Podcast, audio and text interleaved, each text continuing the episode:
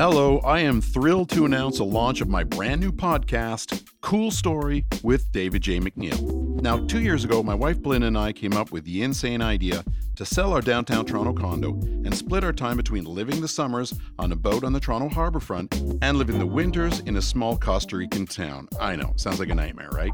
Well, believe me when I tell you, though, that in those two years, I have met some fascinating folks with some amazing stories to share, and share we will.